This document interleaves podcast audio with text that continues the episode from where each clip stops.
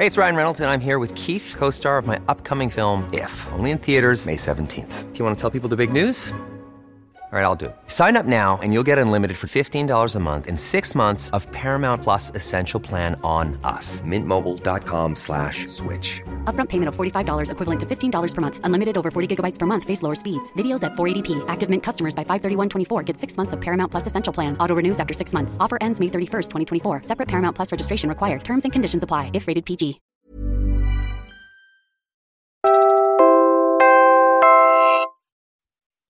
Ang episode na ito ay mula sa Usapang Econ Podcast. If you like what you hear, follow Usapang Econ on your podcast app for more discussions about how economics is all around us.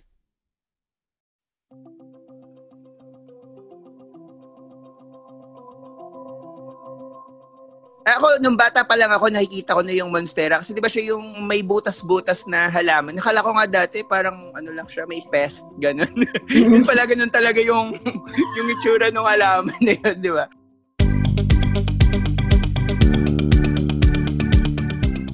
Ako si Jeff Arapok. Ako si JC Punong Bayan. At ako naman si Mayan Vital. Welcome sa Season 2 ng Usapang Econ Podcast. Ang Usapang Econ Podcast ay proyekto ng mga batang ekonomista na naglalayong gawing mas fun, relatable, and understandable ang economics. Powered by Puma Podcast. Sa episode na ito, pag-uusapan natin ang pag-usbong ng plant industry sa gitna ng pandemya.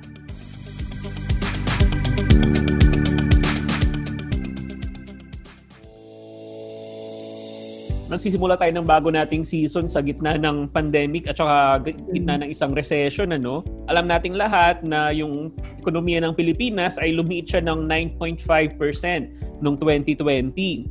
At lumalabas na yun yung pinakamalalang contraction ng ating ekonomiya simula nung naimbento yung GDP right after World War II. And to add to that, tayo din yung may pinakamalalang economic performance ngayon sa ASEAN. Samantalang yung iba nating neighbors like Malaysia, V-shaped recovery na.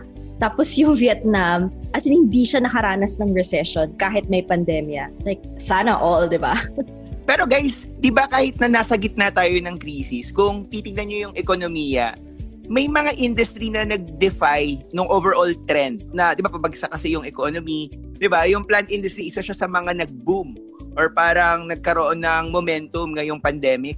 Correct. Ngayon sa pinakaunang episode natin sa season 2, yan ang pag-uusapan natin, yung pag-usbong ng plant industry sa gitna ng pandemya.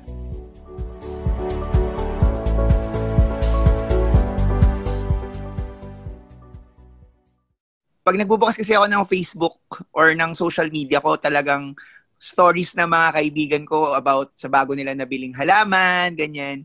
Even yung mga kamag-anak ko eh, nagbebenta na rin sila ng plants kasi nga may demand for it. Pero dati, di mo nga yung pinapansin, pinaglalaroan mo lang yung halaman sa backyard. Pero ngayon, ang daming gustong bumili. At hindi siya ganun kamura ha, nagmahal itong mga halaman ngayong nagkaroon ng pandemic. Bukod sa mga social media posts ng mga tao, even dun sa mga lugar sa Quezon City, for example, or sa Metro Manila, umuusbong talaga yung mga markets uh, kung saan puro halaman yung mga tinda. Quezon City Circle or even dun sa mga sikat na mga malls dito sa atin ay nagsiusbong talaga yung uh, mga shops tsaka yung mga sellers ng mga halaman. And I guess it's not just in Metro Manila, di ba? Yes, mine. Actually, nakita natin doon sa mga news reports ano, na even in uh, nearby provinces at even sa mga sa Visayas and Mindanao, for example, ay uh, umusbong din talaga yung uh, ornamental plants. Meron kaya mga data dito doon sa pag-usbong ng um, ornamental plants? Kasi from uh, what I'm hearing, parang wala eh. Parang wala masyadong data. Actually, oo nga, no? Kasi I think at the moment, mahirap pang tingnan yung overall trend. Pero we do have anecdotal evidences na nakikita sa mga news reports. Like, meron daw isang entrepreneur na may nursery south of Manila, tipong 85 kilometers away, na nag-spike yung orders nila up to eightfold from a year ago. Actually, meron akong nakausap na taga-gobyerno do sa Bureau of Plant Industry. Ang pangalan niya si uh, Diego Rojas. And uh, actually, tinatanong ko rin siya about this. Sila mismo hirap na kumuha ng data dito sa sudden boom dun sa ornamental plants. Unfortunately, wala nga talagang data kasi ang government mas focus siya sa mga commodity crops, yung mga kinakain. And it shows kasi nga every now and then may balita tayo na may oversupply, tapos all of a sudden ngayon magtataka ka bakit biglang nagtataasan ng mga presyo. Ano yung mga indicators na nakikita ninyo na talagang ito ay unprecedented boom? Kung may makikita kang mga halaman sa mga lugar-lugar na dating walang halaman, Actually, yun lang naman. More on the fact na na-encounter niyo yung term na plantita, plantita. Tapos na-encounter ka sa mga bagong terms like, oh, yan, for example, monstera. Bagong buzzwords na basta pagdating sa halaman. And actually, pwede din kayo magtanong sa mga garden supply stores. Like dati, nilalangaw lang, di ba? Or kung meron man customer pa isa-isa or minsan mga pakyaw na magpapalandscape. Pero ngayon, araw-araw may dumadaan, bibili na ng lupa, bibili ng halaman, gano'n. Tapos, every now and then, makikita mo, nagbabagsak ng mga halaman sa mga uh, garden shops dito.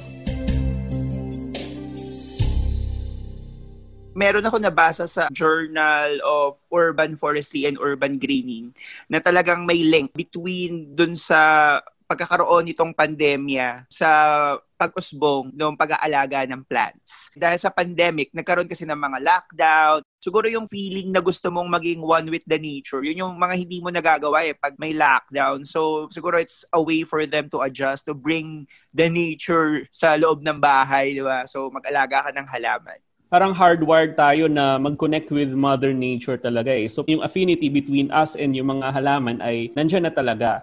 And I think napakasimple lang din nung dahilan na no, kung bakit ngayong pandemic umusbong talaga siya kasi nga it's a way to relax and uh, to cope with yung all the stress that's happening all around us. So guys, ibig sabihin, kung talagang nagbo-boom ngayong pandemic itong pag-aalaga ng halaman, talagang masasabi natin na meron talagang demand for this, di ba? Tama. And in fact, nagkalap tayo ng mga certain cases no based on news reports and articles written out there kung ano-ano yung mga person-specific experience. So for example, ano, meron yung uh, isang nahumaling na ang ginastos daw niya so far sa mga halaman ay 20,000 pesos na.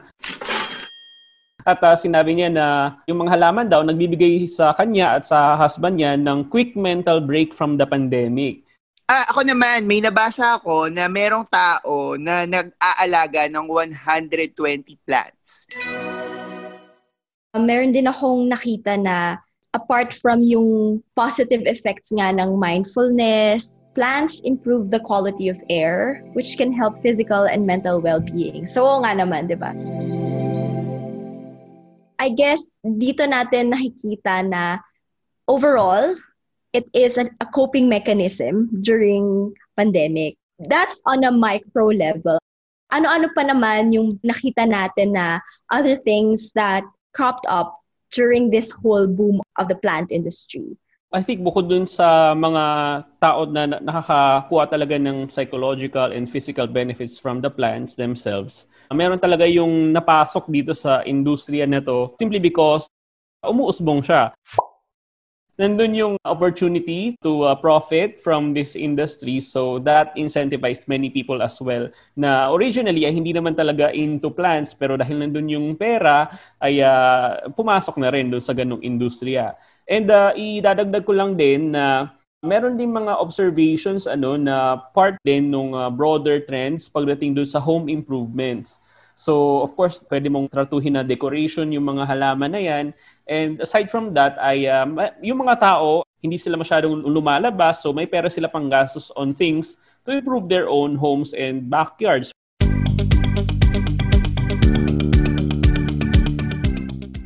Ngayong nakita na natin kung paano umusbong ang plant industry sa gitna ng pandemya, alamin naman natin ang mga problemang idinudulot ng kawalan ng regulations sa isang new and booming industry ng ornamental plants.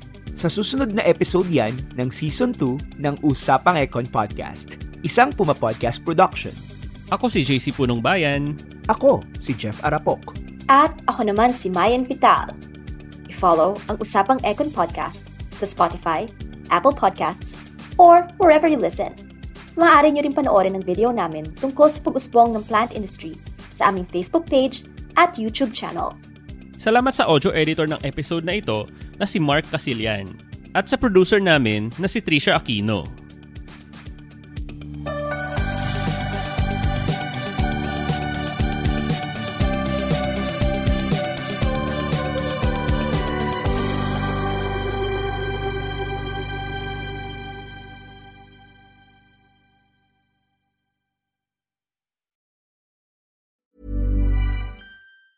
Hey, it's Danny Pellegrino from Everything Iconic.